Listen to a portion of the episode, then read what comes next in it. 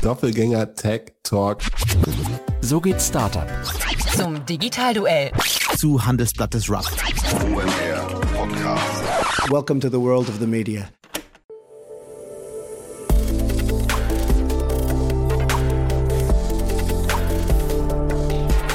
Startup Insider Daily. Media Talk. Die wichtigsten Startup-Medien im Dialog. Herzlich willkommen zu Startup Insider Media Talk. Mein Name ist Jan Thomas und ja, ihr habt es mitbekommen, wir haben ein neues Format, das jetzt ab sofort jeden Samstag auf euch wartet. Im Rahmen von Startup Insider Media Talk möchten wir die wichtigsten Startup-Medien in Deutschland vorstellen, damit ihr euren Horizont erweitert und möglicherweise noch den einen oder anderen Podcast findet oder später auch mal andere Magazine werden hier vorgestellt oder YouTube-Channels und so weiter und so fort. Aber wir fangen mal eben an mit den Podcasts und da freue ich mich sehr, dass wir heute wieder einen ganz, ganz tollen Gast haben, nämlich Christina Kyriasoglou ist bei uns zu Gast. Redakteurin vom Manager Magazin und vor allem bekannt durch ihren Podcast oder zumindest mir vor allem bekannt durch ihren Podcast Deutschlands digitale Hoffnungsträger, den ich wirklich extrem gerne höre. Ist ein extrem hohes Niveau, finde ich, und vor allem geben sich da die wichtigsten Startup-Vertreter in Deutschland die Klinke in die Hand, also sei es Tarek Müller, Christian Hardenberg oder auch Julian Teicke oder Hanno Renner von Personio. Also ja, wirklich das Who is Who der deutschen Startup-Szene kommt, wenn Christina ruft. Und wie es dazu kommt oder wie es dazu kam, dass sie sich diesen Ruf aufbauen konnte, genau darüber haben wir gesprochen, auch über ihre Motivation, über ihren Antrieb, über ihren Blick auf die Szene und so weiter und so fort. Also ja, ist ein tolles Gespräch geworden, geht auch sofort los, aber noch kurz bevor wir loslegen, der Hinweis auf nachher, denn wir haben nachher noch eine weitere Sendung, nämlich One More Thing, unsere Sondersendung mit Sestrify. Ihr wisst ja, wir stellen jedem unserer Gäste am Ende der Interviews noch eine letzte Frage. Und da geht es immer um einen Tooltip, um ihr Lieblingstool, um eine Empfehlung an unsere Hörerinnen und Hörer. Ja, und das haben wir in der Vergangenheit schon ein paar Mal gemacht. Wir haben einfach mehrere dieser Antworten zusammengeschnitten und so auch nachher. Deswegen hört ihr nachher einen sehr kurzweiligen Zusammenschnitt von, ich glaube, zehn oder elf Gästen, die ihr Lieblingstool vorstellen. Ich bin mir sicher, da könnt ihr ein paar Tools mit nach Hause nehmen, die ihr vielleicht vorher noch nicht kanntet. Ist immer sehr inspirierend. Ich lerne dabei immer sehr viel. Wenn, wenn die Gäste anfangen, über die Tools zu erzählen, mache ich immer sofort den Browser auf und gucke mir das an. Und ganz häufig kannte ich die Tools noch nicht und bin dann immer sehr dankbar, wenn ich was Neues lerne. Also ja, von daher das auf jeden Fall meine Empfehlung für nachher. Und morgen natürlich, wie jeden Sonntag, unser Startup Insider Read Only Bücher-Podcast mit Annalena Kümpel. Dieses Mal zu Gast Prito de Temple. Er hat ein Buch geschrieben, das heißt Neues Denken im Vertrieb. Prito ist C E O von der Go for Sales Vertriebsentwicklung und der Name des Buches ist natürlich Programm. Es geht darum, wie man seinen Vertrieb strukturiert und erfolgreicher macht. Das sollten sich also alle von euch anhören, die in irgendeiner Form, ja, vielleicht im B to B-Bereich unterwegs sind und möglicherweise darauf pochen, mehr Umsatz zu machen. Denn Prito erklärt zumindest ein paar Dinge, die man wissen sollte, damit das besser gelingt. Das, wie gesagt, unser Bücherpodcast morgen. Ein wunderbares Format zum Aufstehen, möglicherweise zum Sonntagsfrühstück im Bett oder beim Spaziergang durch den Park. Je nachdem, auf jeden Fall ein tolles Format für den Sonntag. Und damit bin ich durch mit meiner Ankündigung. Jetzt kommen noch kurz die Verbraucherhinweise und dann kommt endlich Christina Kyriasoglou, Redakteurin vom Manager Magazin und Podcast-Host von Deutschlands digitale Hoffnungsträger.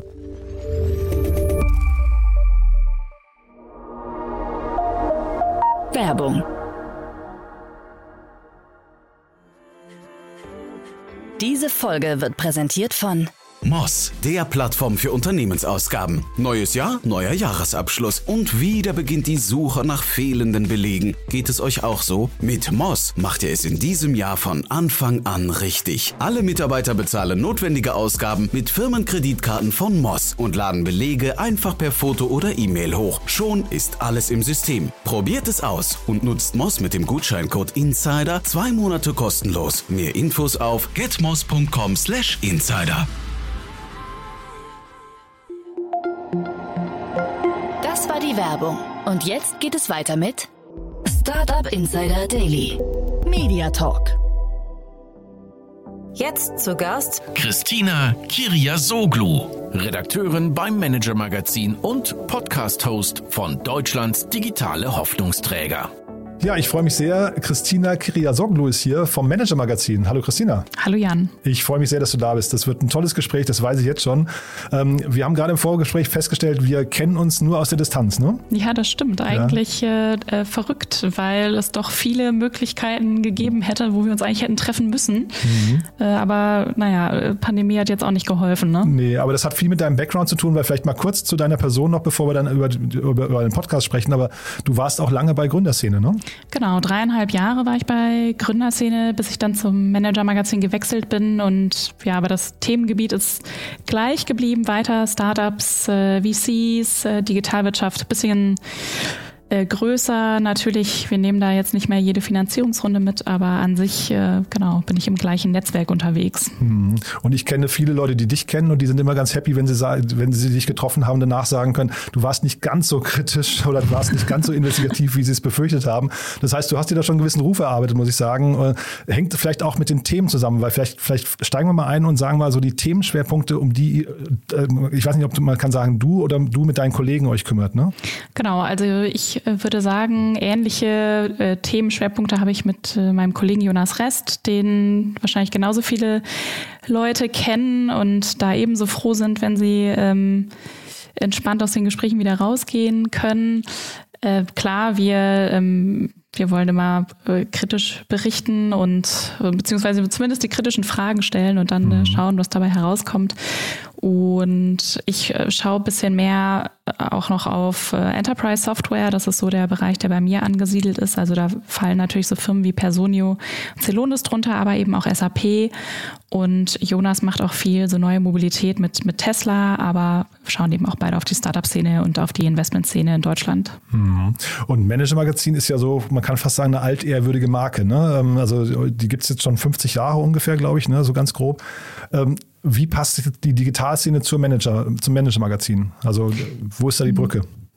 Ja, das stimmt. Letztes Jahr ist M M fünfzig geworden. Wie passt das zusammen? Wir müssen natürlich auch nach vorne schauen, wo sich die Wirtschaft hinentwickelt. Und man kann ja auch in den Konzernen, sage ich mal, viele Reaktionen auf das beobachten, was äh, zunächst, sage ich mal, im Silicon Valley äh, passiert. Irgendwie mhm. mit dem Auferstehen von Uber. Plötzlich sind alle deutschen Automobilkonzerne nervös und überlegen sich, was können wir denn da jetzt entgegenhalten?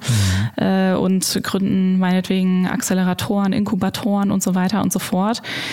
Und aber, ja, Wirtschaft entwickelt sich immer weiter, Technologie wälzt ja alles um. Da müssen wir natürlich auch dabei sein und, und dranbleiben. Und jetzt sehen wir ja, dass plötzlich im äh, DAX vierzig so einige neue, neuere Unternehmen sind, die es noch gar nicht so lange gibt. Mhm. Über die können wir vielleicht im, gleich mal so ein bisschen, zumindest mal im Detail noch sprechen, weil da sind ja wirklich auch faszinierende Startups, also ehemalige Startups, die da reingewachsen sind äh, und äh, mal gucken, vielleicht auch wieder rausfallen. Da haben wir vielleicht jetzt gerade auch ein bisschen Bewegung drin. Aber ähm, vielleicht mal kurz noch der Blick zu auf die Konzerne, weil du, ich kann ja, ich vermute mal, dass eben eure Leser auch primär zumindest früher eben Mittelständler und Konzernlenker waren vielleicht, ja, und wenn mich Leute gefragt haben, was ist Digitalisierung, habe ich immer gesagt, das ist das, was deutsche Mittelständler verschlafen haben. Wie ist denn da so dein Blick drauf? Wo, wo stehen wir da heute und wie, welche Rolle spielen denn da Startups oder, oder generell auch, wenn du sagst, äh, Enterprise-Software-Anbieter oder auch vielleicht das Silicon Valley? Also ich glaube, die, ja, wo stehen wir heute? Immer mehr Mittelständler sehen, dass es auch von Startups eben Angebote gibt, die, die sie nutzen können. Ich glaube, Personio ist da so ein ganz gutes Beispiel, ne, weil die ja genau auch auf diese Zielgruppe irgendwie ähm, ja, es, es abzielen und irgendwie so ihren Platz finden, wo sie dann gegen S A P, sage ich mal, noch ankommen können und äh, ja, das Angebot da ergänzen können. Wenn wir jetzt generell da auf die Digitalisierung schauen, also ich finde es schwierig. Ich habe das Gefühl, die Konzerne sind da oft sehr ähm, langsam oder bewegen sich auch nicht so stringent in eine Richtung. Da äh, kann ich direkt auch sagen, da habe ich in der aktuellen Podcast-Staffel nämlich auch eine Folge zu, wo ich mit einer Investorin darüber spreche. Da schauen wir nämlich auf den Industriesektor. Die Industrie ist so wichtig in Deutschland mhm. und gerade in dem Bereich haben wir jetzt eigentlich keine großen Startups, äh, ne, das, das ist schon, das ist schon schade, aber ja, liegt auch dran, dass man sich da sehr langsam bewegt, äh, dass es auch nicht so einfach ist, da, da reinzukommen und ähm, also nimm ein Beispiel Führungswechsel, dann baut man in einem Konzern meinetwegen Beteiligungsarm auf, äh, investiert in irgendwie ganz spannende Modelle, dann wechselt der C E O und das Ganze wird aus Prinzip schon mal wieder zurückgefahren. Man muss es erstmal wieder überprüfen, holt seine eigenen Vertrauten rein, äh, überlegt sich eine neue Strategie mit äh, der Beratungsfirma seiner Wahl und ähm, dann war's das. Und wenn man das halt nur vier Jahre gemacht hat, dann kommst du ja mit der Strategie nirgendwo hin. Also das ist schon ein bisschen schwierig.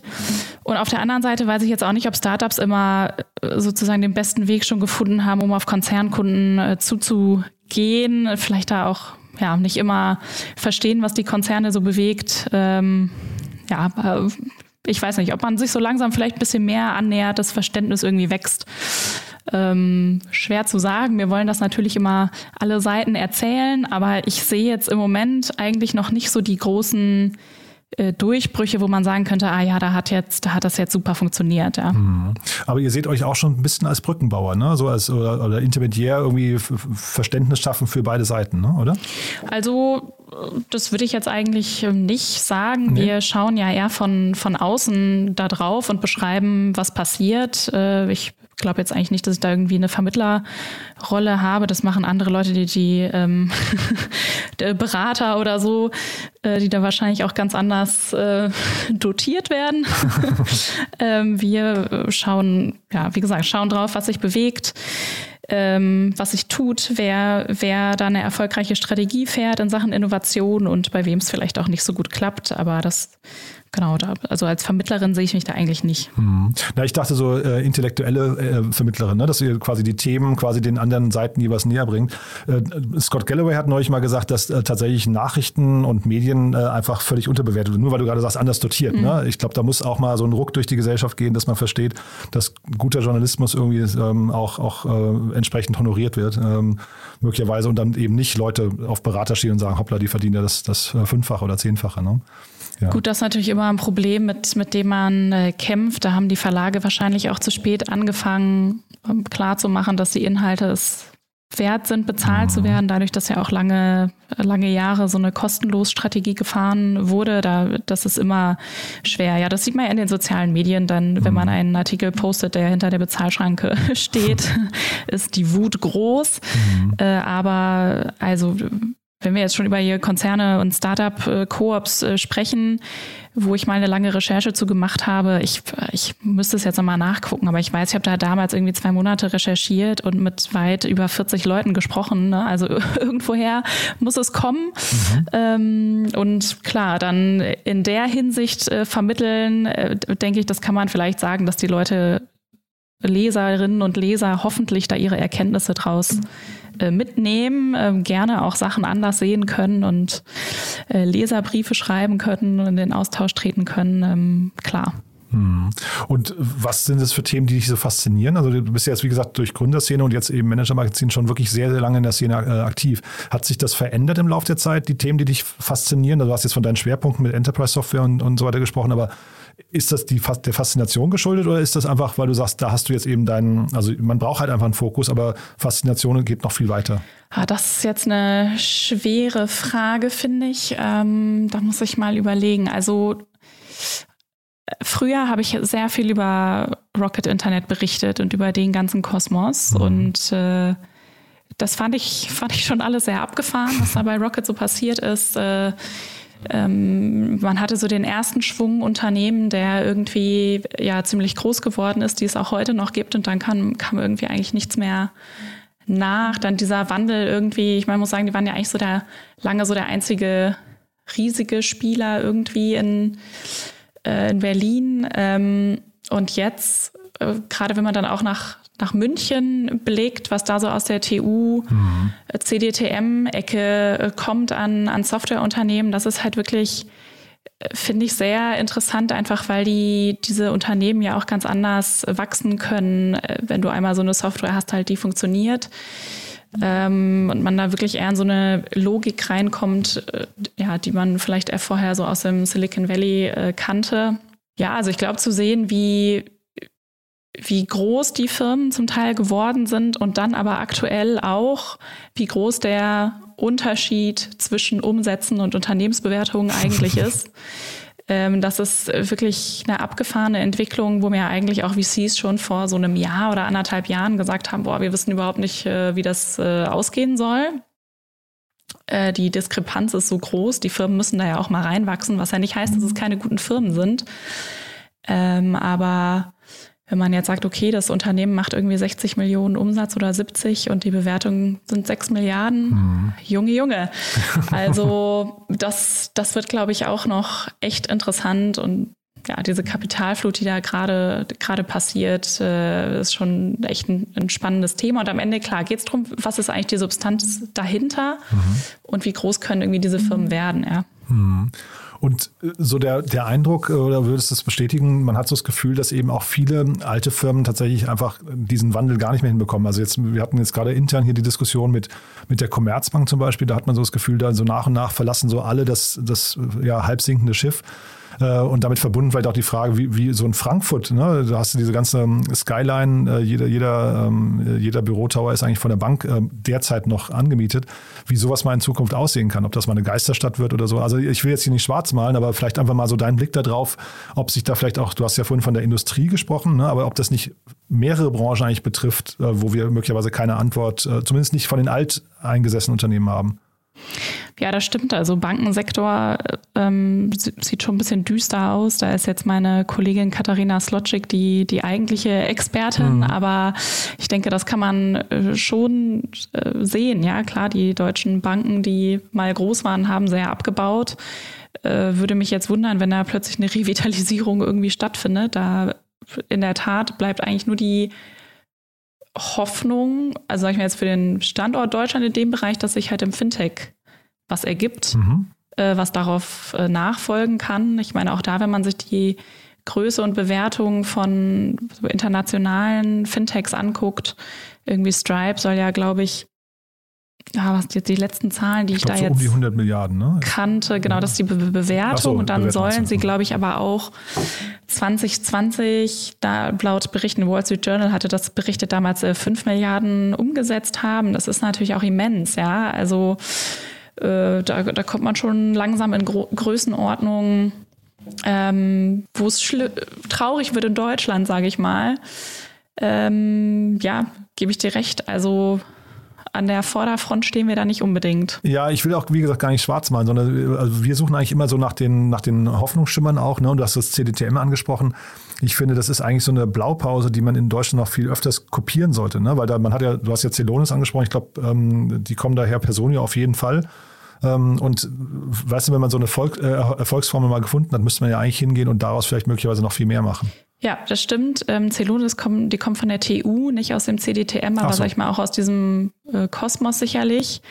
Und das Interessante und äh, Positive finde ich daran ist ja auch, das ist ja, das sind ja öffentliche Unis. Mhm. Ähm, das heißt, wenn du das jetzt übertragen würdest auf andere Institute, äh, dann kannst du eigentlich so viel mehr Leute damit erreichen, als du jetzt an Privatunis schaffen würdest, ne? Und äh, sozusagen diesen, diesen Ansatz hier, Leute, die gerne was programmieren, äh, äh, lernen auch noch was über Management äh, oder oder andersrum in so einem in so einem Center zusammenzubringen, das ist schon ähm, echt ja interessant und man kann ja allein sehen an den Gründungen, die die da rausgekommen ist, dass es halt also sehr gut funktioniert. Hm, total. Und dann lass uns mal über die, vielleicht so über die Folgen von eurem Podcast sprechen. Was sind denn so, also ich habe ja schon gefragt, welche Themen dich faszinieren. Entscheidest du selbst, wer, wer bei euch in den Podcast kommt oder macht ihr das auch zusammen? Wie ist, wie, vielleicht magst du mal kurz so das Setup besprechen für die, die, mhm. die euren Podcast nicht kennen, was man zu erwarten hat, wenn man euch, wenn man euch hört. Genau, also es ist immer so, auch bei unseren Artikeln, dass wir uns die Themen selbst überlegen und dann äh, vorstellen in der Chefredaktion und die dann sagen, ja, nein, vielleicht. äh, und weiß nicht, vielleicht noch Fragen haben oder sowas. Und aber bei diesem Konzept war eigentlich relativ klar, äh, wer überhaupt nur in Frage kommt. Wir wollen uns ja die digitalen Hoffnungsträger in Deutschland anschauen. Also ganz klar zunächst mal die Firmen, die halt schon eine Milliardenbewertung erreicht haben, weil da ist ganz klar, die haben einiges äh, geleistet, um überhaupt erstmal dahin zu kommen. Und äh, da stellt sich dann eben auch die interessante Frage, ist das ein Unternehmen, was wirklich auch global zu einem Champion werden kann? Äh, weil wir uns ja alle fragen, wer ist denn jetzt das nächste S A P? Kriegen wir mal eins? Ne? Hoffentlich. Ähm, und da, genau, ist eben relativ eindeutig, ich glaube, wie viele Unicorns gibt es jetzt? Irgendwie fünfzehn in Deutschland oder sowas? Ja, ich glaube, knapp zwanzig sogar schon. zwanzig ja, inzwischen, ja. ja es, it goes fast. Also es ist noch was für einige Staffeln drin. Ähm, und genau, dann versuche ich natürlich in jeder äh, Staffel, jetzt hat die zweite gerade angefangen, äh, auch verschiedene Branchen immer reinzubringen, dass wir jetzt nicht fünfmal Fintech haben, also es sind immer fünf äh, Folgen sozusagen, sondern eben E-Commerce, Fintech, Ähm, dann eben vielleicht auch Industrie und ähm, was haben wir noch? Mm, Delivery, Quick Commerce.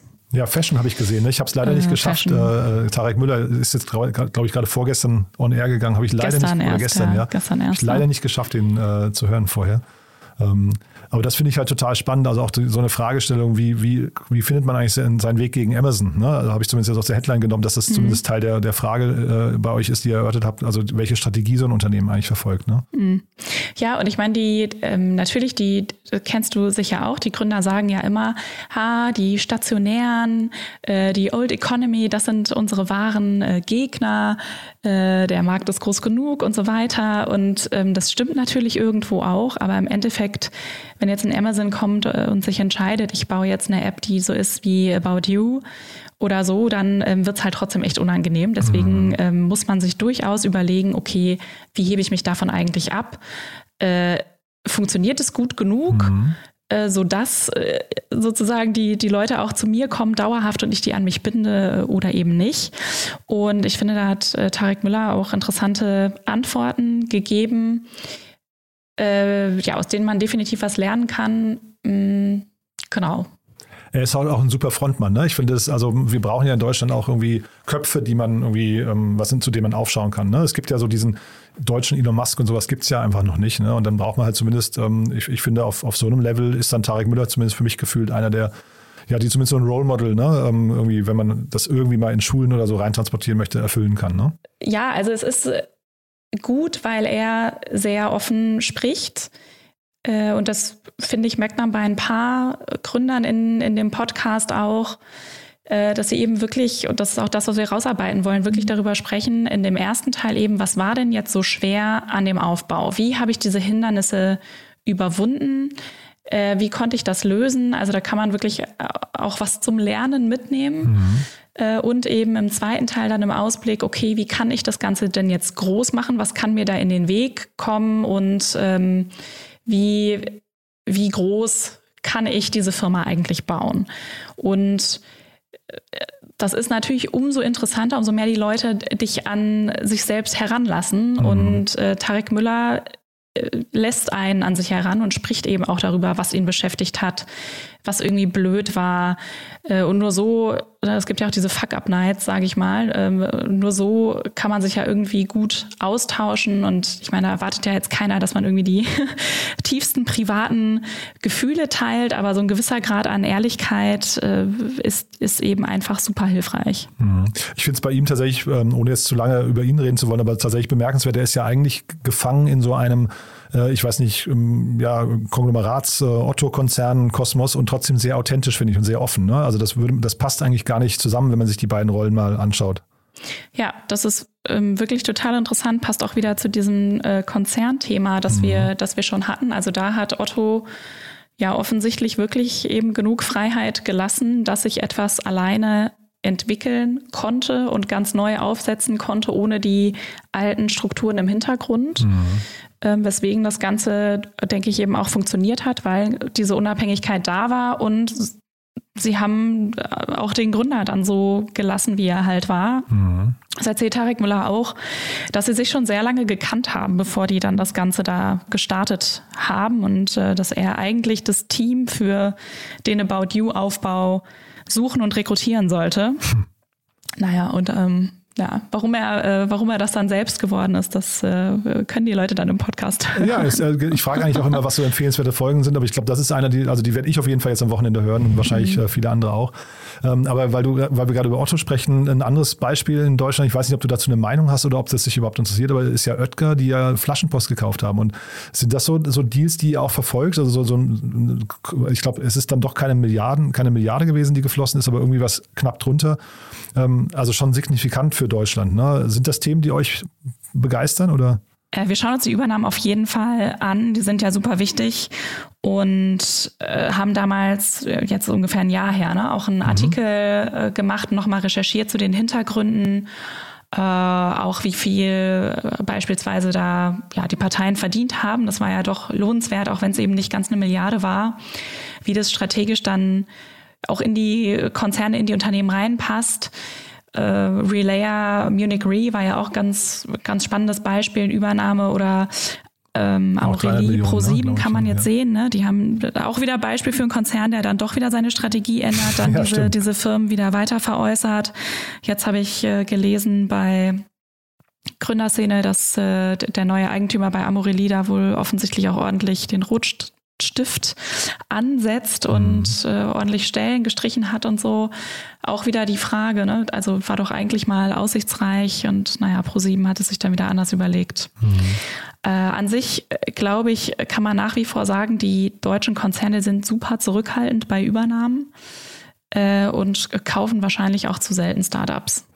Aber ich, wahrscheinlich auch der Punkt, also ohne das jetzt vertiefen zu wollen, aber der, der Punkt Integration ist natürlich hinterher auch eine wichtige Kunst, das ist eine, eine wichtige Komponente bei dem ganzen Spiel, ne? Wenn man also einfach nur kaufen, ist ja vielleicht der leichteste Teil hinterher so, sondern hinterher das in den Konzern und in, das, in die Strukturen einzubinden, da beginnt ja eigentlich die richtige Kunst, ne? Ja, auf jeden Fall. Also da treffen dann, glaube ich, ja auch die Kulturen häufig genug aufeinander. Ja. Jemand, der da ja auch sehr offen drüber spricht, ist Christian Reber nach dem Verkauf von Wunderlist an, an Microsoft. Der ist da ja auch nicht besonders glücklich geworden. Äh, kann man ja auf seinem Twitter verfolgen, mhm. sage ich mal. Er hätte ja Wunderlist auch gern wieder zurückgekauft. Äh, das ist, glaube ich, schon nicht immer so, so leicht. Wie gesagt, wenn sich dann die, die Ziele vielleicht auch im Konzern ändern, dann passt die Übernahme doch wieder nicht rein. Mhm. Äh, man muss auch sagen, manchmal hat dann irgendwie so jeder im C-Level seine persönlichen Hobby-Startups, mit denen er sich beschäftigt. Und dann merkt man, ah ja, jetzt machen wir irgendwie dreimal dasselbe an anderer Stelle. Das bringt es irgendwie auch nicht. Dann stellt man zwei Sachen davon wieder ab. Also es mhm. ist, ja. Ja, ist schon spannend, ne? Und äh, Acceleratoren ist wahrscheinlich ein bisschen das gleiche Thema, ne? Die, die, die äh, sprießen hoch und, und werden in der, in der Breite ausgerollt und dann wieder zugemacht. Also das ist schon sehr unstetig zum Teil, ne? Ja. Ja. ja, definitiv. Und sag mal, du hast vorhin gesagt, ihr wollt Themen rausarbeiten und dann auch dafür sorgen, dass eure Zuhörer was lernen können.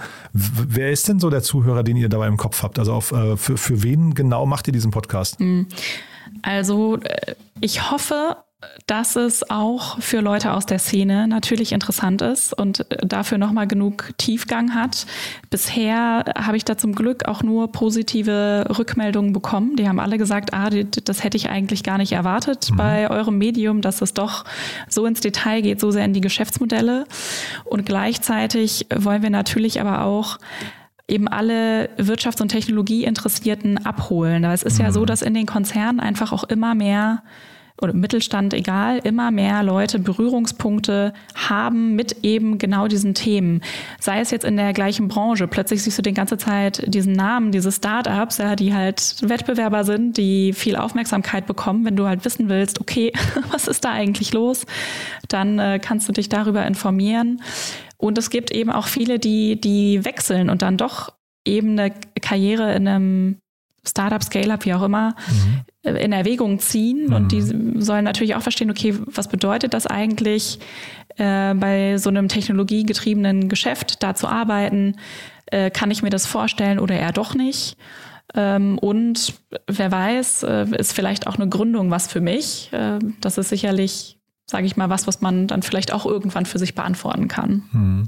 Also, dass man viel lernt, das kann ich sogar bestätigen. Also ich habe den, den Podcast zum Beispiel gehört zwischen dir und Florian Heinemann, ne? Da habt ihr mhm. über Zalando gesprochen. Das fand ich ein, ein unglaublich gutes Gespräch, muss ich sagen. Da, da, da zieht man sehr, sehr viel raus, sei es über die Geschichte von Zalando, die Entstehungsgeschichte, aber auch über viele Entscheidungen, die da getroffen wurden.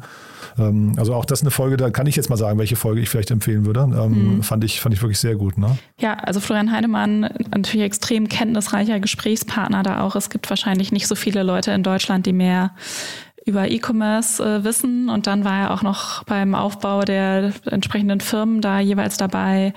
Ähm, ich fand das auch eine super Diskussion.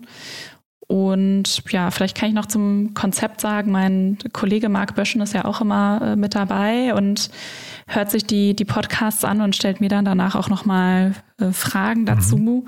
Es ist ja so bei vielen ähm, Wirtschaftspodcasts, dass äh, das Gespräch sozusagen im Mittelpunkt steht mit dem Gast und es danach vielleicht auch nicht unbedingt nochmal eingeordnet wird. Mhm.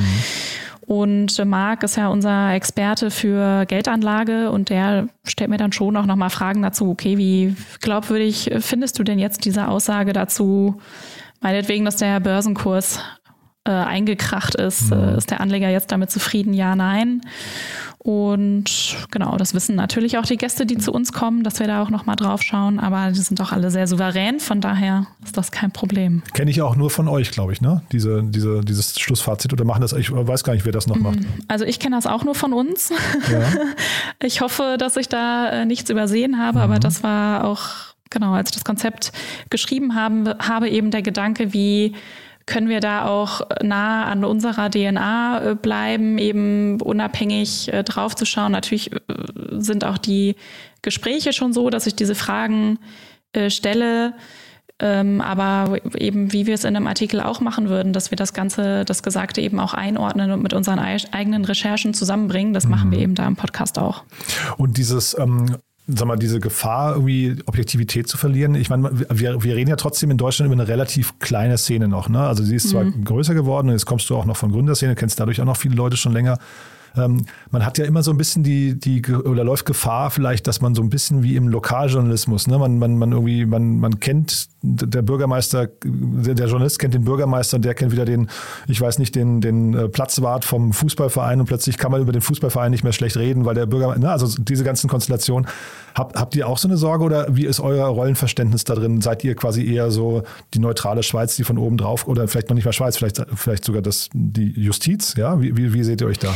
Also, du hast es ja selber ähm, schon gesagt, was offenbar mein Ruf äh, da zu sein äh, scheint. Deswegen habe ich da keine Sorge, dass sozusagen mir jemand vorwerfen könnte, dass ich da nicht objektiv äh, wäre oder ja, wir zu sehr im, im Fußballverein äh, klüngeln würden. Mhm. Äh, ist auch bewusst ich, so, ne? Auf jeden Fall. Ja. Das muss auch so sein, meiner Meinung nach, im Journalismus. Mhm. Also, das äh, geht nicht anders.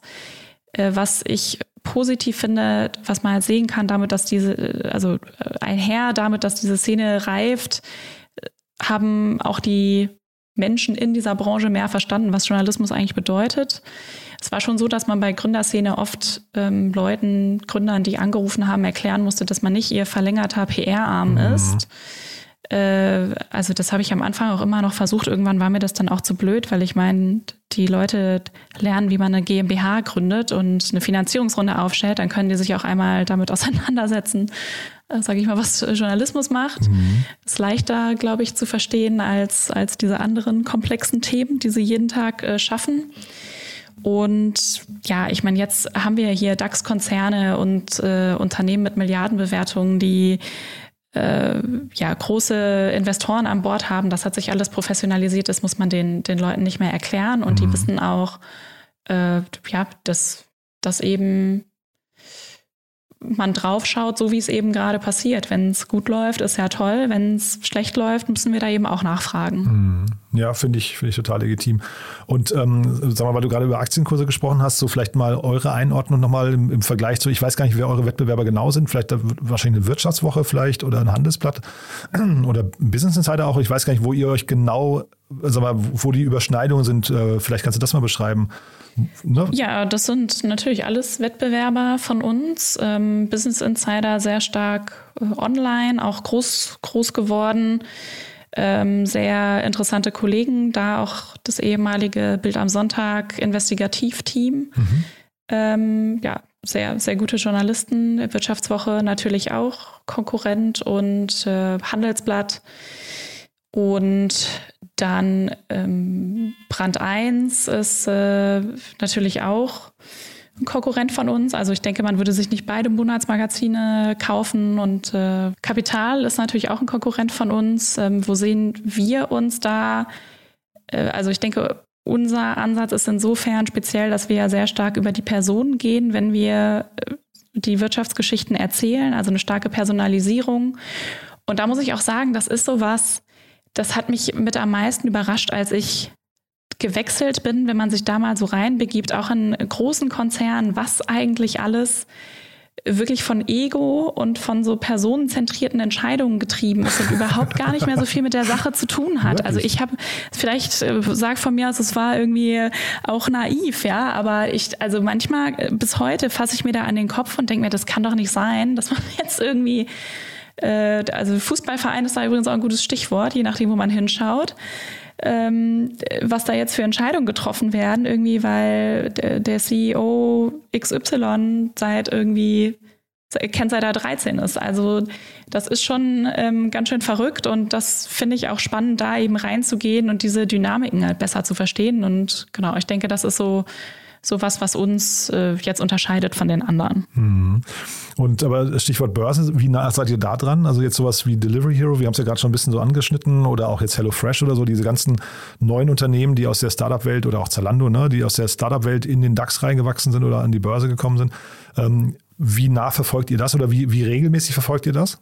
Ja, also verfol- verfolgen wir sehr nah und sehr äh, regelmäßig. Also Dominik Richter, wenn du das hörst, ähm, gib uns doch jetzt auch mal ein Interview, bitte. der, ähm, der ist der, der sehr zurückhaltend, ne? Ja, die Anfrage ja. liegt da jetzt schon länger. Aha. Also hey. ähm, ja, ist ja ganz spannend auf jeden Fall, wie sich HelloFresh entwickelt hat. Das haben, da, da gab es ja auch immer viele Viele Kritiker, nehme ich mich nicht aus, mhm.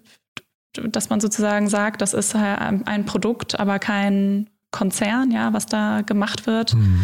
Jetzt natürlich total durch die Decke gegangen, also sehr interessante Entwicklung. Delivery Hero völlig abgefahren, was da gerade passiert, auch an der Börse.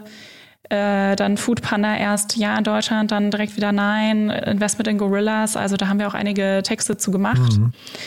Der Kollege Jonas Rest hat jetzt gerade eine Geschichte zu DoorDash gemacht und was die Strategie ist, eben auch um in, in Deutschland und in Europa zu wachsen.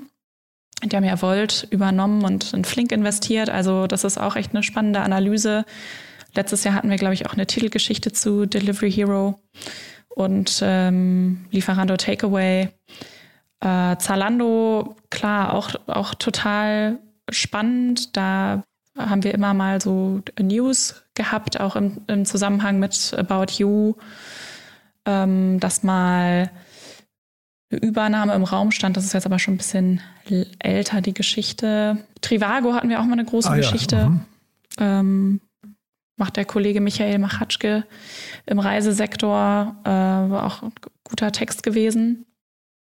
Genau, also da sind wir auf jeden Fall nah dran. Ist ja... Das sind ja auch, sage ich mal, die, die potenziellen Hoffnungsträger, ja. Ja, also gerade ich finde gerade der Quick-Commerce-Bereich, ich meine, der ist natürlich auch so transparent oder so so so so nah, ne, weil er, man sieht es halt die ganze Zeit in den in den Straßen, ob da ein Lieferando-Fahrer oder ein oder ein Gorillas-Fahrer oder so kommt. Ähm, aber das ist schon schon spannend zu sehen. Ich glaube, von oben betrachtet ist das wie so ein großes Strategiespiel gerade, ne? Ähm, ist so mein Eindruck mit mit sehr vielen ausländischen Playern, da wieder mit tiefen Taschen. Und ich glaube, das sind halt auch so die vielleicht die Problemzonen, auf die man schacht, äh, schauen muss in der Zukunft, dass man halt eben nicht überrollt wird von ausländischem Kapital, ne? Ja, also das stand auch in der Analyse zu Delivery Hero beispielsweise drin, dass das ein Problem ist. Du hast, du, du denkst, jetzt habe ich diesen Markt, in dem Fall meinetwegen Türkei, mhm. komplett für mich eingenommen. Mhm. Äh, dann ist jetzt so viel Geld vorhanden, dass irgendwie so ein Getier mit tierisch viel Kohle aufgeputscht wird und mhm. dir plötzlich Marktanteile überall wieder abgräbt. Total. Die du dir ja eigentlich erst so hart über die Jahre mit richtig miesen Margen erkämpft hast. Das heißt, du kannst eigentlich nie sicher sein, dass nicht doch wieder jemand kommt, der dann, weiß ich nicht, nochmal zwei Minuten schneller liefert oder sich, weiß ich nicht, die x-te Wendung da einfallen lässt. Und es wird halt alles finanziert, weil eben das Geld da ist. Das ist, also ich will nicht in der Branche unterwegs sein. Ja, wir hatten ja erst die ganze Foodora-Deliveroo-Dynamik, äh, was ja auch, wir wissen alle, wie es geendet ist. Also das ist schon wild in dem, in dem Business. Und in eurer Redaktionssitzung, wie tief steigt ihr ein in die Geschäftsmodelle? Also wie, wie, welche K P Is oder, oder also guckt ihr euch überhaupt K P Is an und, und Strategien oder ist es auf welchem Level oder sind es hinterher eher die veröffentlichten Zahlen, die ihr euch anguckt? Ähm, du meinst jetzt von den Konzernen, über die wir schreiben? Oder? Nee, ich meine jetzt, ich bin jetzt noch bei dem Quick Commerce und äh, Lieferbereich zum Beispiel, ne? Wenn man sich jetzt da mal so äh, einen DoorDash anguckt und einen Gorillas und so weiter. Also steigt die in die Geschäftsmodelle ein? Ich sag mal, da ja. kommt jetzt auch so ein, so ein Bolt um die Ecke, ne? Oder sowas. Ähm, also da, da passiert ja. Äh, ne, Wolt hatten wir gerade, aber ne, Bolt heißen sie, glaube ich, ne, aus, aus Estland. Also da re- relativ, relativ viele verschiedene Player, die ja irgendwie sich oft nur in Nuancen unterscheiden. Ja, also Wolt sind die Lieferer, ne, aus, mhm, aus Finnland aus und Finnland, ich glaube Bolt, ja, genau, sind die mit den Rollern und Mobilität. Ja, und eben auch, ähm, aber jetzt eben auch Lieferdienste, also die gehen auch in den, ja, Quick Commerce und auch Essenslieferungen. Ja. Ne? Also die machen jetzt, die haben ja, glaube ich, eine neun Milliarden Bewertung mittlerweile. Ja, ja, also wir gehen da super tief rein. Mhm. Ähm, bei Gorillas beispielsweise, äh, das kommt, äh, kommt auch eine Podcast-Folge zu, äh, wo, wo wir drüber äh, sprechen. Ähm, da haben wir zum Beispiel letzten Sommer auch mal so interne Unterlagen bekommen, wo wir dann die Margenberechnungen und so weiter sehen konnten und das Wachstum. Äh, und da steigen wir total tief ein. Also wir, wir Redakteure, wir müssen das verstehen, sonst können wir nicht drüber schreiben, wie viel man sozusagen dann am Ende ähm, aufschreibt. Da ist zum Beispiel schon ein Unterschied zu dem, was ich jetzt bei Gründerszene, hätte ich alles aufgeschrieben, ja, weil es eben sehr Ähm, nerdiges Fachpublikum ähm, war. Äh, und jetzt äh, bei M M haben wir natürlich eine breitere Leserschaft. Äh, da muss man das dann runterbrechen. Die äh, wollen natürlich auch verstehen, rechnet sich das jetzt oder nicht. Aber die äh, wollen dann vielleicht nicht mehr von Deckungsbeitrag und, und äh, eins und zwei und was weiß ich nicht was lesen. Ne? Ja, total spannend. Und sag mal jetzt im Laufe der Zeit, ähm, oder vielleicht kannst du mal sagen, wie viele Folgen habt ihr überhaupt schon produziert von eurem Podcast? Ja, also fünf in der ersten Staffel mit ähm, Florian Heinemann, mit Hanno Renner von Personio, Christian Hardenberg, ähm, Technologiechef von Delivery Hero, mhm. äh, Bastian Nominacher von Celonis und ich weiß, dass mir immer ein, die letzte, also eine Person fällt mir nämlich immer nicht. Julian Teicke. Ein Julian Teicke, genau, von WeFox, auch ähm, ähm, super, super Gesprächspartner. Also da würde ich sagen, das ist auf dem ähnlichen Ehrlichkeitslevel wie ähm, Tarek, Tarek Müller. Der, mhm. hat, der hat auch gut die, die Geschichten da rausgehauen. Der war sehr demütig auch, ne? Ähm, ja, also beides, muss man sagen. Ja, einerseits natürlich riesen, riesen ja. äh, äh, Ziele, mhm. aber auch das Bewusstsein dafür, dass es, dass das eben schief gehen kann und ähm, er hat auch erzählt, also dass ihn eben schon immer wieder Leute auch als Spinner äh, abstempeln, mhm. erzählt, wie er sich halt damit fühlt und damit umgeht und so. Na, er ähm, läuft, deswegen komme ich nur drauf, er läuft jetzt halt rum und sagt, er möchte der beste Fundraiser der Welt werden, mhm. ähm, war aber mal erwiesenermaßen der schlechteste, deswegen, und das weiß er auch und deswegen meine ich, da ist er sehr, sehr offen, geht er damit um, dass es am Anfang wirklich eine harte Zeit war. Ja, genau, das mhm. hat er da auch, genau, das stimmt, das hat er da auch alles nochmal erzählt. Mhm. Und jetzt die, die erste Folge der zweiten Staffel ist mit Tarek Müller und dann haben wir noch vier weitere ähm, produziert, die jetzt eben nach und nach alle zwei Wochen kommen. Ach, die habt ihr schon produziert? Genau, die habe ich schon produziert. Das hängt mit unserem Arbeitsrhythmus zusammen. Mhm. Jetzt bin ich wieder in der Produktion fürs nächste Heft sozusagen, wo ich einen Artikel äh, schreibe und da ist man dann auch immer sehr eingebunden so für die, für die nächsten Wochen. Mhm. Das heißt, dir wird auch nicht langweilig, ne? Nee, nee.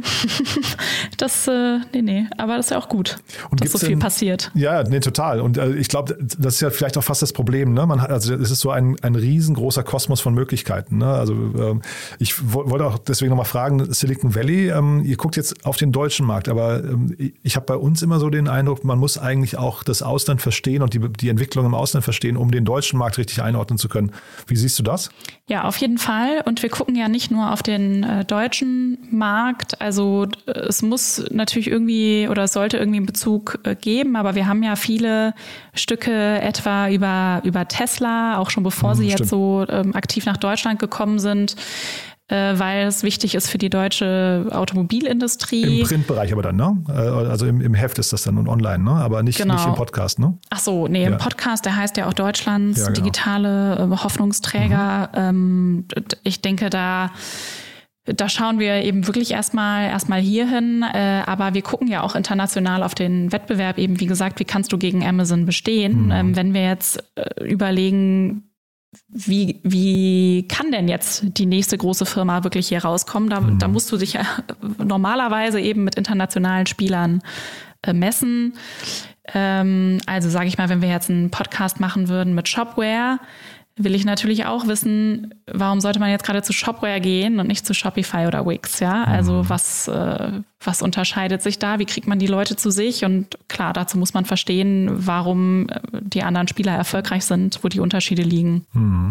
Und V C-seitig war aber, glaube ich, der Florian Heinemann der Einzige, der bei euch war, ne? Oder, ähm, also jetzt im Podcast meine ich, oder ähm, sind mir da die anderen nur nicht aufgefallen? Nee, das ist richtig. Bisher ist er der einzige Investor gewesen, wobei man ja sagen muss, dass eigentlich alle die alle Gründer, die da waren, inzwischen ja auch investieren. Mhm, stimmt. Zwar nicht hauptsächlich, aber eben durchaus aktiv. Und in der aktuellen Staffel ist Marie-Helene Ametsreiter dabei von Speed Invest. Mhm. Die macht ja viel so Climate Tech und Industrie. Mhm. Und genau, mit ihr habe ich viel über diese Konzernthematik, warum sich Konzerne langsamer bewegen, wo vielleicht auch die Startups Fehler machen, ähm, gesprochen. Und es äh, ist ganz interessant, weil sie so eine Quereinsteigerin ist, die war ja lange selbst Konzernmanagerin Ach, im ja. Telekommunikationsbereich und dann Öl und Gas, äh, also weiß da genau, wovon sie redet und hat auch selber erlebt, sage ich mal, wo Modernisierung dann gestoppt wurde, ähm, spricht da auch ganz offen drüber. Ähm, genau, und da, da geht es dann so ein bisschen um die früheren Invest- Investitionsphasen. Das Seed ist ja auch immer sehr speziell und riskant. Ähm, genau, also das kommt noch. Ich dachte nur, dass vielleicht für euch auch Corporate V C eigentlich ein Thema sein könnte oder müsste fast, ne? Von der, von der Schnittstelle, an der ihr seid, ne? Oder vielleicht auch das Thema Accelerator ist ja ein bisschen, also ist jetzt kein V C-Thema, aber ähm, dass, dass das bei euch vielleicht auch so mit auftauchen könnte vom, vom Gesamtsetup her. Ja klar, aber wo ist denn da bisher ein Hoffnungsträger rausgekommen? Ja, das ist, äh, ist wirklich, die, also wie gesagt, da komme ich immer wieder ins Kopfschütteln, wie wenig, wie wenig erfolgreiche äh, Themen da lanciert wurden bis dato, ne? Wurde viel probiert, ne? Ja, also ich meine, wenn jetzt so ein Hey Car mit äh, super Umsätzen um die Ecke käme, dann wäre mhm. das sicher ein Kandidat. Äh, aber die ersten Zahlen, die dazu mal öffentlich im Bundesanzeiger sta- äh, standen, die haben das jetzt nicht hergegeben. Mhm. Und ich hatte tatsächlich äh, zufällig die Tage nochmal geguckt, es gibt auch bisher keinen neuen Abschluss. Und ja, also ich meine, das ist jetzt ein Beispiel, was mir so einfällt, was irgendwie aufgebaut wurde mit, mit ja auch mit viel Geld, ne? Ähm, B C G Digital Ventures. Äh, ja, also wenn du mir da ein Beispiel nennen kannst, ja, immer ich, gerne. Ich grübel gerade schon, ob mir irgendwas einfällt, weil ich hätte tatsächlich gerne irgendwie ein positives Beispiel. Aber äh, ich meine, About You ist ja eins, ne?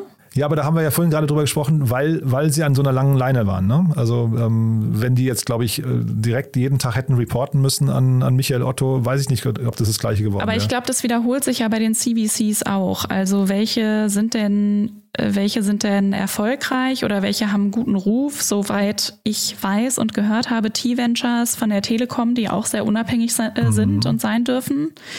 Und Sapphire Ventures von S A P hat super Ergebnisse ähm, und die sind, so wie ich das verstehe, auch ziemlich losgelöst von dem Rest. Also vielleicht ist es ja auch entscheidend, dass man das eben wirklich eher als finanzielles Investment sieht, die sich natürlich auch meinetwegen Software-Spieler äh, anschauen. Vielleicht mhm. ergibt sich dann auch mal eine Übernahme, aber an sich erstmal nach einer Logik eines V Cs eben da rausgehen und nicht ähm, und nicht mit der Konzerndenke eben weiterleben, weil offensichtlich äh, tut man sich da ja schwer und es passt nicht immer so gut zusammen. Total, ja. Also ich hatte hier schon äh, Strabag Ventures im, im Podcast, mhm. die, die fliegen sehr autonom, ne? Und ähm, dann, oder auch Commerz Ventures hatte ich jetzt gerade hier im Podcast. Ähm, mhm. Beide sehr erfolgreich, aber auch beide deswegen erfolgreich, weil sie, äh, glaube ich, gar keine Erwartungen an sie gestellt werden, außer eine Rendite irgendwann. Und dann ist natürlich die Frage, ist das wirklich noch Corporate V C oder ist es nicht fast einfach nur äh, ein äh, quasi äh, Single-Limited-Partner-Modell? Was aber hinterher eigentlich nicht, also ich, ich hätte jetzt gesagt, ein Corporate V C sollte halt den Auftrag haben, auch Innovationen ins Unternehmen reinzubringen, sonst, weiß nicht, verfehlt es auch so ein bisschen die Mission. Ne? Ja, da ist halt die Frage, ob so ein V C, der das richtige Vehikel ist, um die Innovation halt reinzubringen. Hm. Ähm, ja, Strabag, die sind ja auch bei Shitflix investiert und das ist, glaube ich, ein ganz gutes Beispiel. Die machen ja wirklich schon hohe Millionenumsätze jetzt im dritten Jahr nach der Gründung. Hm. Und haben halt Strabag auch als Kunden, also nicht nur investiert, sondern auch Kunde. Ähm, da ist Speed Invest auch drin mit äh, Marie-Helene Ametsreiter. Darüber sprechen wir auch im, im Podcast über dieses Beispiel. Äh, da, das ist, glaube ich, etwas, das hat gut funktioniert. Da könnte man dann zum Beispiel eben in einem Jahr vielleicht, je nachdem, wie, wenn es so weitergeht, mhm. dann eben auch drauf schauen. Mhm. Das wäre vielleicht nochmal ein Kandidat.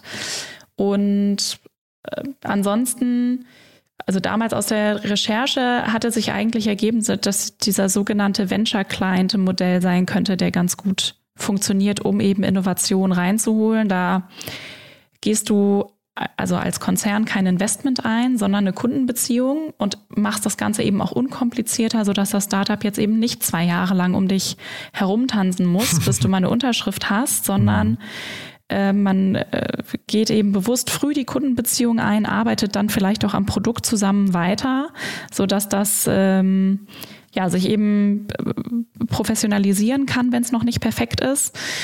Und da kann man natürlich viel mehr. Also wenn man mal schaut, was so ein B M W oder so an, an Kundenbeziehungen hat, da macht das ja überhaupt nichts aus, ob die jetzt noch zweihundert dazu mit irgendwelchen Startups unterhalten, ja, mhm. bei der riesigen Masse. Total.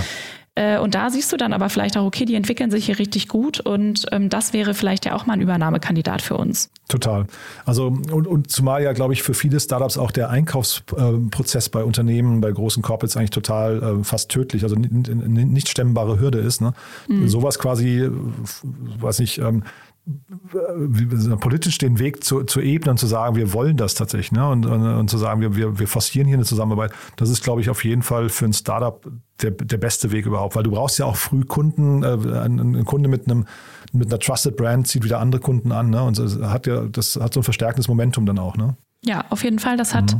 zum Beispiel Bastian Nominacher von Celonis auch ähm, Podcast erzählt, mhm. dass sie mit Siemens damals eben auch sehr viel Glück gehabt haben. Also die haben ja vor allem auf I T-Service geguckt mit ihrer Prozessautomatisierung. Mhm. Äh, Und bei Siemens, die haben dann gesagt, hey, wollt ihr das nicht mal auf andere Unternehmensbereiche ausweiten? Und ähm, genau, er hat halt gesagt, wenn das damals nicht passiert wäre, hätten, weiß ich nicht, ob wir, ob wir das so früh schon gemacht hätten, ob wir es überhaupt gemacht hätten. Vielleicht wären wir bei I T-Services geblieben. Äh, aber so mit dem riesen Kunden sozusagen hatten wir alle möglichen Branchen, auf die wir dann unsere, äh, unser Process Mining optimieren, trainieren konnten. Und äh, also er sagt, das ist einer der Mitgründe, warum Celonis eben so groß geworden ist. Hm. Und das ist wirklich ein tolles, tolles Beispiel, muss ich sagen, ja. Du, ähm, vielleicht mal mit Blick auf die Uhr. Ähm, ich ich habe gerade überlegt, wir haben die wichtigsten Eckdaten bei euch, haben wir jetzt besprochen, ne? Also äh, der Podcast kommt alle zwei Wochen, habe ich gerade genau, richtig verstanden. Genau, donnerstags am siebzehnten zweiten ist es losgegangen mhm. und fünf Folgen kommen. Und man kann aber auch alle fünf Folgen aus der ersten Staffel noch anhören, wenn man wollte möchte. Wollte ich gerade fragen, würdest du sagen, man sollte die am ja. Stück also oder aufeinander aufbauend hören oder sind die komplett losgelöst? Nee, die muss man nicht aufeinander aufbauend hören, auf keinen Fall. Da kann man sich auch einfach die Industrien, also die Branchen äh, aussuchen, die, die einen interessieren oder die Gesprächspartner. Das muss man nicht aufeinander aufbauend hören. Mhm. Und äh, ungefähre Länge ist, glaube ich, immer eine Stunde, ne? Ich habe es jetzt nicht ja, genau. Ja, eine Stunde, manchmal ein bisschen, wenn ich mich nicht bremsen konnte, ist manchmal ein bisschen länger. Mhm. äh, aber so, genau, fünfzig Minuten bis eine Stunde zehn, irgendwie sowas. Wie lange war da jetzt Pause zwischen den beiden Staffeln? Ich habe das offen gestanden gar nicht, so, so, so drei Monate oder so, ne? Wahrscheinlich, oder? Also, jetzt, wir haben angefangen Ende August im letzten Jahr. Dann waren das fünf Wochen, ja, genau, in etwa. Mhm. Und das ist auch so ein Modus, mit dem ihr euch wohlfühlt. Also weil dieses in Staffeln produzieren ist ja jetzt auch nicht äh, typisch, ne? Das machen relativ wenige. Ja, also du, wir sind da, das ist jetzt auch nicht in Stein gemeißelt. Mhm.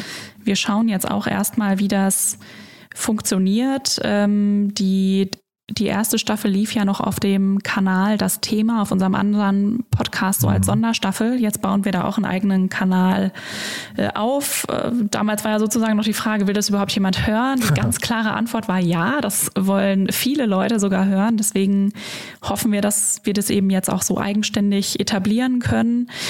Ähm, und da muss man mal schauen, ob die, ob die Leute das gut finden, so in den, in den Staffeln. Für mich passt es halt gut in den Arbeitsablauf mhm. rein, weil ich eben natürlich auch noch Artikel schreibe ähm, und die Produktion schon sehr aufwendig ist. Also ich recherchiere sehr lange, bevor ich die Gespräche führe. Und auch dann um die, die Unterhaltung drumherum mit, mit Marc, wo wir dann auch auf die Inhalte gucken. Da machen wir uns auch noch mal sehr viel Arbeit, um so die interessantesten Punkte rauszupicken. Also es dauert schon echt lange. Äh, deswegen wäre es für mich, glaube ich, schwierig, das sonst einfach mal so nebenher zu machen, weil mhm. es eben wirklich nicht nebenher entsteht. Mhm. Äh, aber äh, ja, es gibt, glaube ich, auch Leute, die das schon lieber äh, dauerhaft dann eben hätten. Mhm. Äh, aber ich sag mal, die Zahl der Hoffnungsträger ist ja auch noch begrenzt und da wollen wir dann schon auch tief einsteigen. Mal sehen, ne? Ähm, vielleicht ändert sich das auch im Laufe der Zeit noch. Ja. Aber dann vielleicht nochmal zu flankierenden Themen bei euch. Gibt es sowas? Gibt also ähm, mein Lieblingsbeispiel, ich weiß nicht, inwieweit du den verfolgst, den Doppelgänger-Podcast, die sind ja unglaublich kreativ mit Discord-Community mhm. und irgendwelchen, weiß nicht, Analyse-Sheets und, und dann Weihnachtsfeiern und oder fast Webinar-ähnlichen Weihnachtsfeiern, ne? Äh, was weiß ich, Signal Und, und Clubhouse und so. Macht ihr irgendwas in so einer Richtung auch, wo ihr nochmal, ich weiß nicht, zugänglicher seid für eure Community? Macht ihr so Webinare zum Beispiel? Wäre ja so ein Thema, was vielleicht gut reinpassen würde bei euch. Also Doppelgänger-Podcast äh, kenne ich selbstverständlich und höre ich auch immer mal wieder. Ähm, das stimmt, die sind wirklich sehr kreativ. Sowas machen wir im Moment nicht äh, bei uns. Äh, ja, ich weiß nicht, ob sich das Leute von uns wünschen würden. Gerne äh, E-Mail an mich schreiben. Äh, wäre ja schon ganz, ganz interessant, mhm. sowas auch zu, zu wissen. Ähm, also es gibt natürlich immer mal Überlegungen, bestimmte Bereiche noch weiter auszubauen. Das ist jetzt aber noch nicht spruchreif. Da kann ich mhm. noch nicht so viel zu sagen, leider.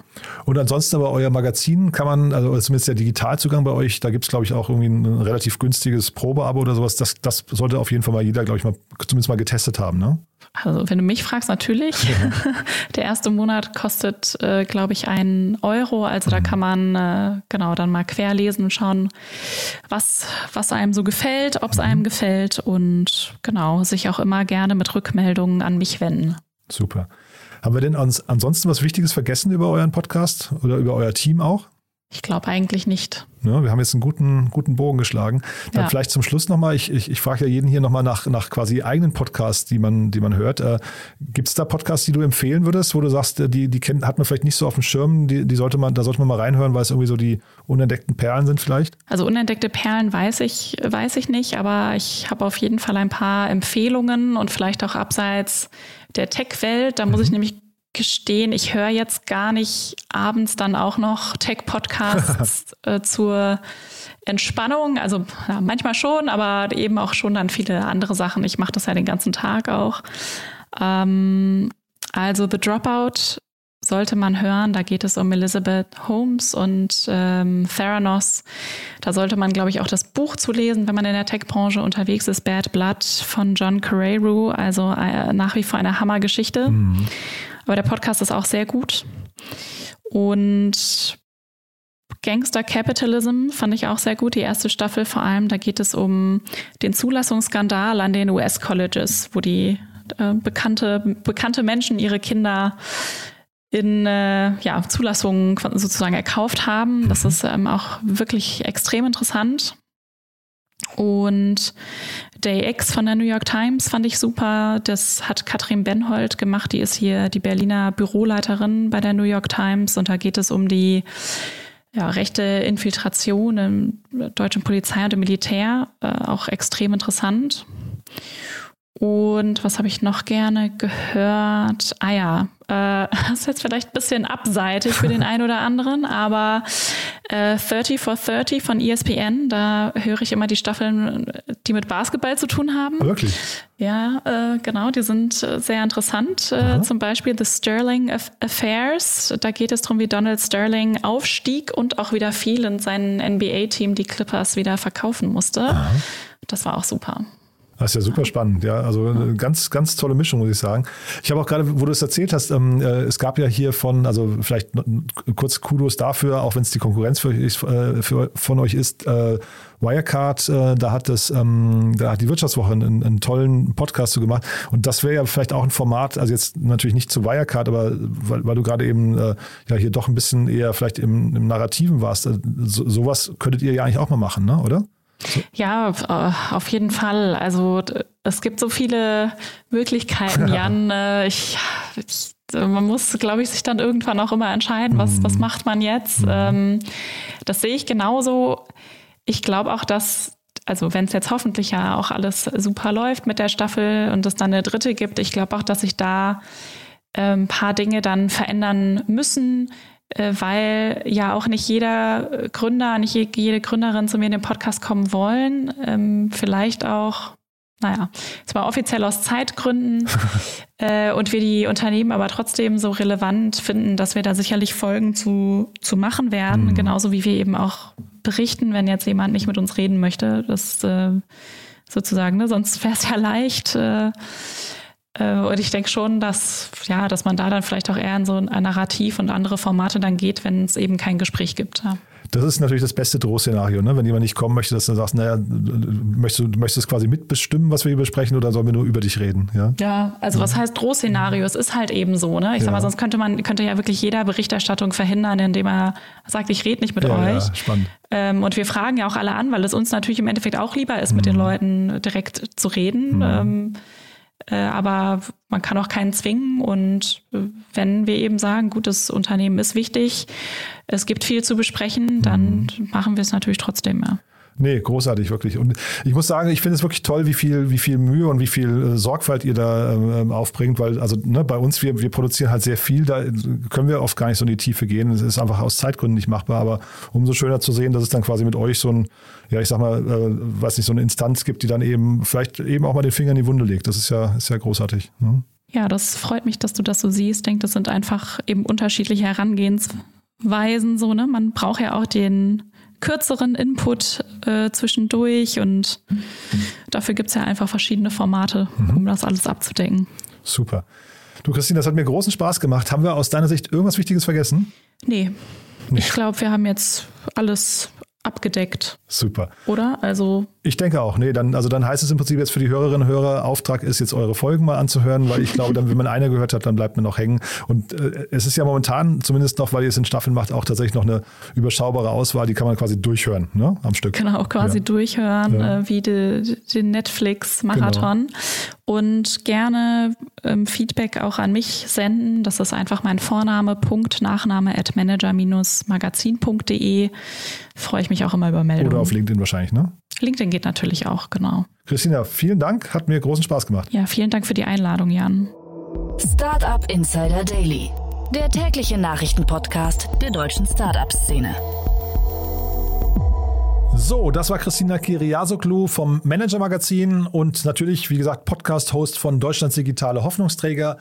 Ich hoffe, es hat euch Spaß gemacht. Wenn dem so sein sollte, wie immer die Bitte, empfehlt uns gerne weiter und vor allem abonniert das Manager-Magazin, den Podcast von Christina, findet ihr in jedem gut geführten Podcast-Player oder auch bei uns in den Shownotes. Also auf jeden Fall mein Tipp zum Abonnieren, macht großen Sinn, kann ich euch versprechen. Nicht vergessen, nachher einzuschalten. Um dreizehn Uhr geht es hier weiter mit One More Thing, unserer Kooperation mit Zestrify und zehn unserer Gäste, die ihre Lieblingstools vorstellen. Ist ein tolles Format, geht ganz schnell, aber man lernt auf jeden Fall sehr, sehr viel dabei. Und dann am Sonntag, nicht vergessen, Startup Insider Read Only, Folge fünfundsechzig. Dieses Mal zu Gast bei Annalena Kümpel ist Prito de Temple und sein Buch Neues Denken im Vertrieb. Das auf jeden Fall auch ein Hörtipp, vor allem für alle B zwei B ler unter euch, die möglicherweise ihren Vertrieb hinterfragen möchten, umstrukturieren möchten oder einfach nur ein paar Tipps brauchen. Das auf jeden Fall ein tolles Gespräch. Kommt dann, wie gesagt, morgen. In diesem Sinne, euch erstmal einen wunderschönen Tag und vielleicht bis nachher oder ansonsten auch ein wunderschönes Wochenende. Alles Gute. Ciao, ciao.